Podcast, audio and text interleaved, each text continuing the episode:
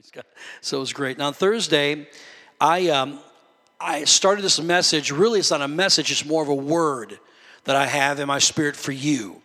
And um, the Lord gave it to me. And by the way, Thursday nights, I, Sundays are great. Don't miss Sunday ever. Don't because it's like it's like you got to have your food, right?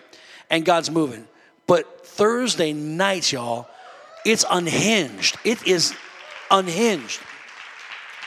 I don't care if you get off at seven o'clock. Get in your car and just get here, and God will meet you. And I mean, we we didn't know God was going to do what He did, but He did something powerful in our midst, and the Spirit of God's moving. And people are coming in the middle of the summertime. They're coming in Thursday night, and then um, out of nowhere, we had no idea. Uh, Danny Gokey and his family showed up, and they were here out of nowhere.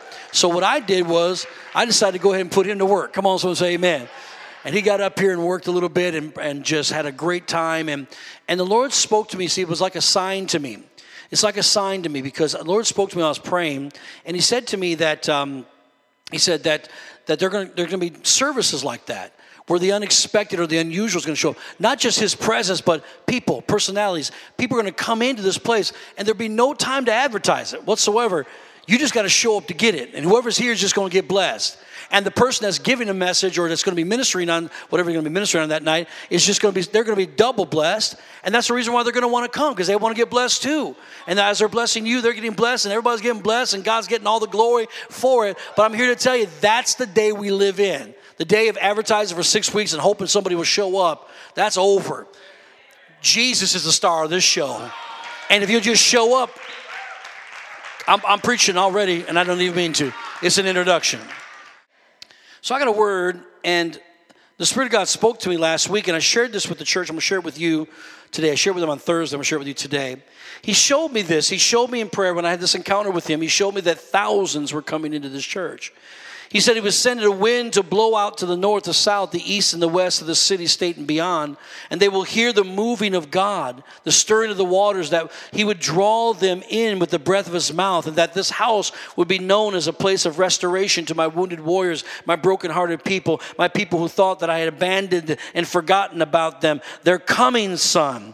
Lazarus is coming, and by my spirit you will raise them from the dead. Take off their grave clothes, take off the things that bind them, and wash the stench of the death off of them for the washing of the water of my word, says the Lord. Come on, somebody. Everybody say, Lazarus is coming. And then I gave John 5 24 where Jesus says, Most assuredly I say to you, he who hears my word and believes in him who sent me has everlasting life and shall not come into judgment, but has passed from death into life. Most assuredly, I say to you, the hour is coming and now is when the dead, come on, Lazarus, when the dead, come on, backslidden Christian, when the dead, those who need some healing and restoration, will hear the voice of the Son of God, and those who will hear will live. I need a little more help in the AM service today. We need God's restoration. Come on, somebody. The Lord told me to take my text from Second Chronicles chapter 7, verse 11. And again, I'm just backing up for just a moment. We're going to move on. It says this And the Lord appeared to Solomon by night and said to him, I have heard your prayer and have chosen this place for myself as a house of sacrifice. And when I shut up heaven, there is no rain, or command the locusts to devour the land. In other words, bad stuff happening or send pestilence among my people. In other words, when life gets turned upside down, if my people who are called by my name will humble themselves and pray and seek my face and turn, everybody say, turn. And turn from their wicked ways. Then I'll hear from heaven and will forgive their sin and I'll heal their land. Turn. John the Baptist, an unusual person, grew up in an unusual way with an unusual family, unusual circumstances brought about his birth in the first place because Elizabeth was old, his mother was old, but yet God gave a promise to her that she would have a son. And we call his name John. That John would have a special message to the world from the throne of God. It's not easy carrying a word from God when everybody else doesn't understand what you're saying, but you've got to give it anyways. And he would be the one to usher in the next move of God, known as the messianic move, known as the Son of God. But God always looks for somebody in the earth that he can trust with his word. That was speaking forward with boldness. And this man was born into this family that was unusual. It was a priestly family. His father was Zacharias the priest. Everybody knew him. He was a priest. That meant that John's lineage would be in that, that, in that order of a priesthood. He would be next in line, become a priest. And no doubt, I'm sure his father wanted that for him. But the Father God had other plans for John. He wanted to usher in something new, something the world had never seen before. And so he, he was brought up in this priestly household, and Zacharias raised him, and Elizabeth raised him. And when Jesus was, was in the womb of Mary, and Mary was the cousin of Elizabeth, and when the babies met together, they were both in the womb. And when Jesus walked into the room, the Bible says John leapt on the inside of the womb of Elizabeth, announcing that the one I'm going to be preaching about has just walked in. And got excited. That's why I don't believe people just sit back. When God touches you, honey, everything in your body, you want to give Him all the praise. Amen. And so, he wasn't a fit in priest. He wasn't even a fit in prophet. He was unique. He was different. Most people spend their whole lives trying to fit in. John spent his whole life always being the one who stood out. You got to have some courage to do that. You got to know who you are to do that. John was powerful, but he preached a very, very simple message. But the most powerful of all messages, the one that God chose to speak, and God hadn't spoken hundreds of years, but decided to speak through John, and that message was repent, for the kingdom of heaven is at hand. Repent. And he wore his clothes different than everybody else camel's hair and some theologians believe he wore it inside out. Camel's hair will irritate your skin, but he didn't care. Lived in the hills and the crags of the rocks, not in the township. Ate locusts and wild. He was a wild man living on the fringes, literally living on the fringes of society, literally living, humanly living that way, not just spiritually speaking. And it was there that God birthed his ministry out of John, a standout, not a fit in. I don't know about you, but I don't want to continue to fit in with the masses of people that are going to hell in a handbasket. I want to stand out for the Lord Jesus Christ. And you may hate my name on earth, but my name is loved in heaven. Repent. Today's church doesn't know hardly anything about repentance. We know a lot about the best music and Kirk Franklin and everyone else. Best speakers, T.D. Jakes, and he's wonderful. We even know about the gifts of the Spirit, but we know very little about turn from your wicked ways. That's what repentance means. It means to turn. You're going one way and you make a decision, I can't keep going this way because I'm coming to a precipice. I'm coming to the edge of myself. I got to turn immediately and go the other way. Someone said, That's a 360. No, honey, a 360 is like this. That's the problem. People turning, but they keep turning. They get to just turn one direction and move in it. Come on, somebody. Everybody say, Turn. John came, his message was simple, but profound. The only thing that needed to be said was repent. Return, repent, penthouse, return to the top. Church, I'm not here to tickle your ears. I am not here to make you happy. I hope I do, but that's not my objective. I'm not here to preach eloquently. There's better preachers than me. I'm not here to put on a performance so I can pull on those emotional cords of you and get you to do what I feel you need to do. That's manipulation.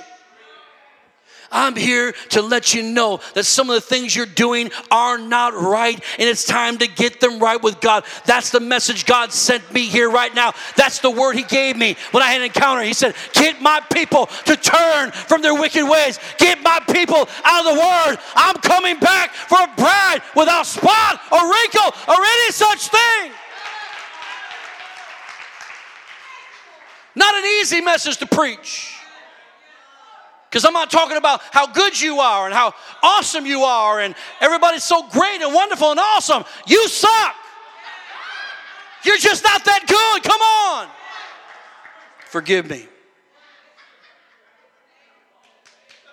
So do I. On our best day, on our best day, we can't live good enough without Him. As a preacher, I've been called by God and not called by you. I can't listen to you. If you amen me one, that's great. I like it. I love it. If you don't, I still got to tell you the truth. You didn't vote me in, so you can't vote me out. You can't butter me up and you can't buy me out. I answer to God. And I have to stand and give an account of my ministry before the Lord. We know what John's message was, and it was clear turn, repent, change. Turn, repent, change.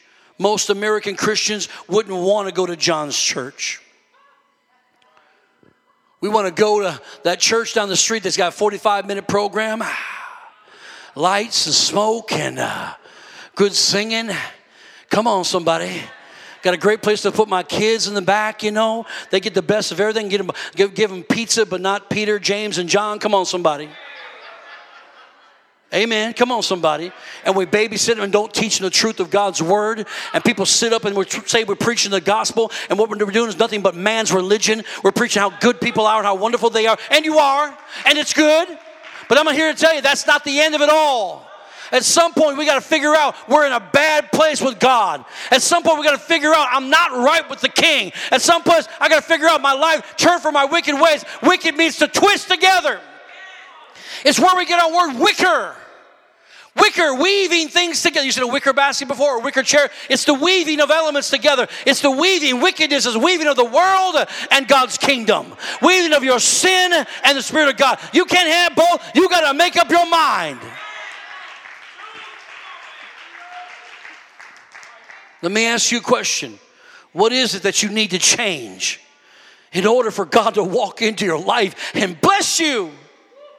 God's always required something of you, always something. Look, church, my life is too important for me not to change. Is yours so important? Is it that important to you? You have to be willing to say, God, I'll work for it. I'll pay, pray for it. I'll give for it. I'll labor for it. I'll give up sleep for it. I'll give up friends for it. I'll walk away from opportunities for it. I'll trouble my life for it. Why? Because the kingdom of heaven is at hand. And I want Him in my life more than anything else. Why? He's a jealous God. This God is an all consuming God. And when he gets a hold of you, you'll be all consumed by him, on fire for the Almighty.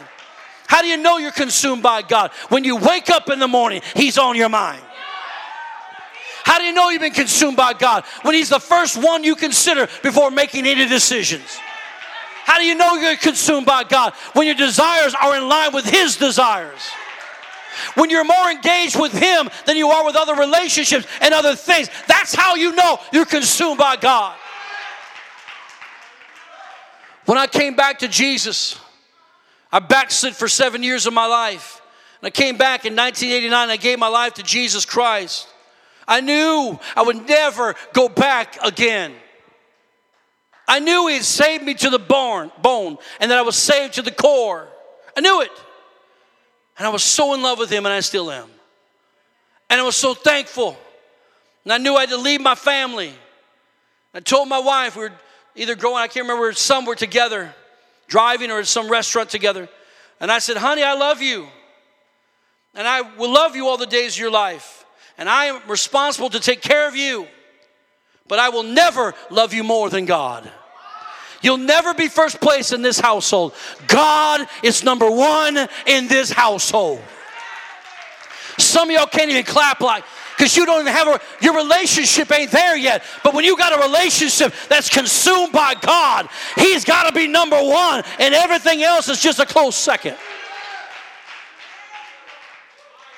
That's why we need men leading their families again. We got to turn. Come on, man. Man, you got to turn. It's time for you to stand up. Quit being a bully and start leading your family in righteousness and the ways of God. Quit saying to your woman, just do it because I said so. Honey, that ain't enough. You need to have a mission of God and have a purpose from God and say, The Lord spoke to me last night. I was praying for seven hours and the Lord said, This is what you got to do for your family. Honey, I beg you, follow me as I follow God. You don't think she'll do it? She will do it. She's looking for leadership. It's time to turn. Time to turn. Again, that's how you show what you value. When you're willing to give up something important to you in order to get it, that's when you know you value it. When you study out the life of John the Baptist, you'll find out the kind of people that he attracted. He attracted the misfits, the broken, the hurting, the disenfranchised, the ones who needed the help or the hope the most. It was the church folk, it was the religious people. They were the ones who said that they were seeking for the Messiah. And when he showed up, they had no clue of who he was. Not only didn't have a clue of who he was, but went the other way and sought not only to reject him, but to kill him. Jesus did not have an easy life. We sing words and we pray songs and we say, I want to be like Jesus. Do you really want to be like Jesus? To be like Jesus is to be hated. To be like Jesus is to be persecuted. To be like Jesus is to be told lies on.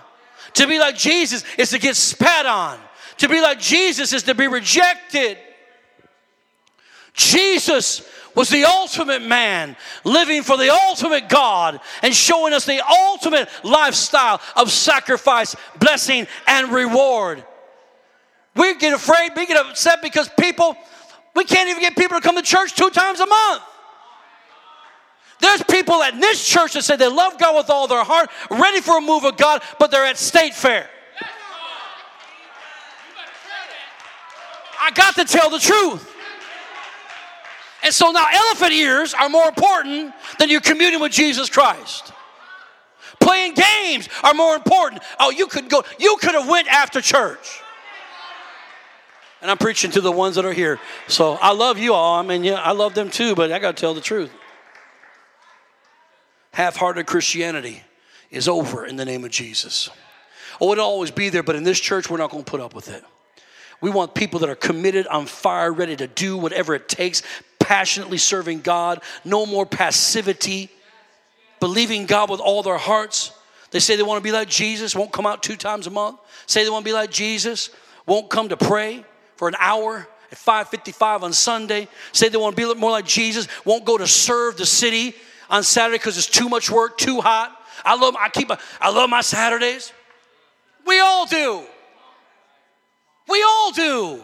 We're not doing this out of comfort or convenience. We're doing this out of commandment. Man, I, you ought to write. Somebody tweet that. Somebody that was good. Write that down. You didn't even write nothing. You didn't even say nothing. Say to me back. How did that? That was good. We're not doing it out of comfort or convenience, but out of commandment. Come on, somebody.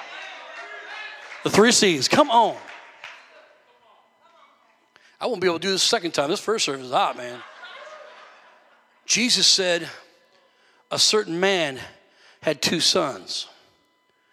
And to one of the sons, he says, I want you to go now into my vineyard and work. And the son said, No. I said, Well, he did not have a five foot Italian mother. I'll tell you that right now. Because if I would have told my mother no, come on, y'all. She'd have slapped me on one side of my cheek and slapped me on the other side. She'd be faster than I could turn my head. The second son, he said, I want you to go on my field and work, my vineyard. And he said, Yes. But he didn't do it. The first came back to his father and repented and went into the field. And Jesus said, Which of these sons did the will of the Father? Here's the question Which one are you? Come on. It's easier to see what's wrong with someone else, but when you turn you turn back to God, all you can see is you. Which one are you? Are you the one that says yes and doesn't do it? Or are you the one that shoots a no and go, well, Lord, that ain't right. Forgive me. This story is based on relationship. Although they were sons, the father asked them to do the work of a hired servant, a hired hand. And a hired hand gets paid at the end of the day for their labor. But this father said, I know you're my son, and I know you're not hired labor, but I want you to obey me anyways. And I want you to get out in that field like I'm telling you and go to work with no pay. Why did he say that? He was saying, I've already invested in you. Did not the Father send Jesus Christ? Isn't He enough for our life that made the payment of the penalty of sin?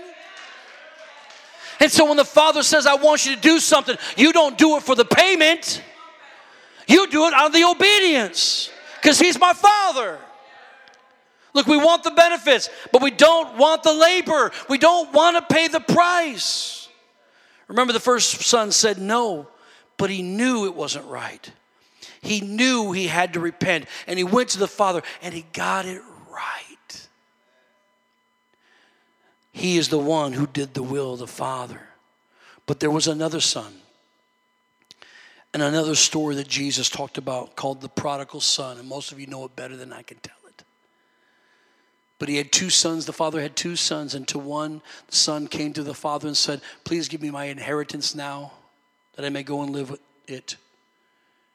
He takes his son aside and says, Sure, son, it's yours. Give it to you. And he goes and takes it, spends it on partying and riotous living and getting out there in the world and doing whatever he wants to do and he loses everything. All his friends leave him. He ends up in a pig's pen, this son. And the man says to himself, he says, My God, there's the farmer feeding the pigs. The pigs eat better than I do. Then he started thinking, if I could just have a little bit of that pig food, I'd be okay. At least it will stay for a day. It stinks, but at least I won't starve to death. He went from living the blessed life to living a cursed life. All because he moved out of the graces of his father. He wanted to go do his own thing, live his own way. Didn't want dad telling him what to do anymore. And as a result of that, ends up in a pig pen. And just like this, everything changes. But just like this, the Bible says he came to himself. When you turn back to God, all you see is you. You don't see anybody else. You don't blame anybody else. You just see you. And he came to himself and he said, I have to go back. I've got to repent to my dad. I, I, was wrong. I did this wrong, and I can never get back in his graces. I'm not even going to ask to get back in his If you just take me as a hired servant, they get fed better and taken care of better than I do. And so he goes thinking he's just going to be a servant if his dad would just forgive him. And his father sees him from afar and runs to his son, doesn't wait for the son to come to him. God loves it when we return to him. He loves it when we turn back and say, I need you. And He doesn't wait for you to grovel. The moment you do it, He comes on the scene and He grabs and embraces His son and kisses his neck and saying, Son, what brings you home, boy? He said, I was wrong, Dad. I blew it. I messed up. Would you ever forgive me? I sinned against you and against heaven. He said, Son, I forgive you. Come. And he takes off his own robe and puts it on his son, takes off his ring off his finger and puts it on his son, takes off his sandals, puts it on his son, takes him back and walks him back to the house. He said, Look, everybody, look who came home. Look who was dead, but now is alive, was lost, but now is found. My boy is back.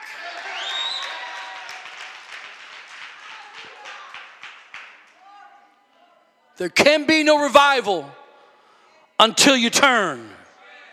There can be no blessing until you turn, until you repent.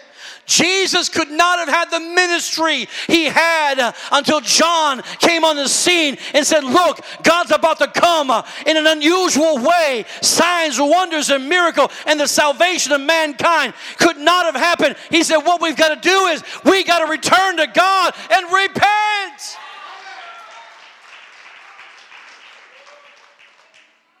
You want God back in your life? Turn back to Him. You draw near to God. God, the Bible says, you draw near to Him, He draws near to you. Just like that first son, the father doesn't want your lip service. He doesn't want you saying yes and then walk out the door and do whatever the heck you want to do. He said yes, but he was unwilling to change. Look at Matthew 15 says in verse 7 Hypocrites, well did Isaiah prophesy about you, saying, These people draw near to me with their mouth and honor me with their lips, but their heart is far from me. Where's your heart? You say yes to him. I'll do anything you ask, but you say no to loving your neighbor. No to forgiving that person that wrongs you. No to giving your tithe and offering. Knowing the church needs you.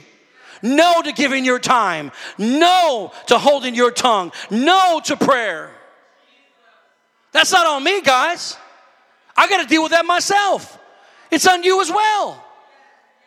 I come from the old school where I was taught whenever the Lord comes to you, you say, Yes, Lord, here am I. Just as was said, it was well spoken of Isaiah that when the Lord came to him, he said, Here I, Lord, speak. I come from the old school where people will get on their face before God and tears and snot roll down their chin and be on the floor for an hour or two saying, Lord, forgive me, use me. I want you to touch my life. I can't get off this floor the same way. I can't get off this floor knowing I still got all this stuff on me. I need your help.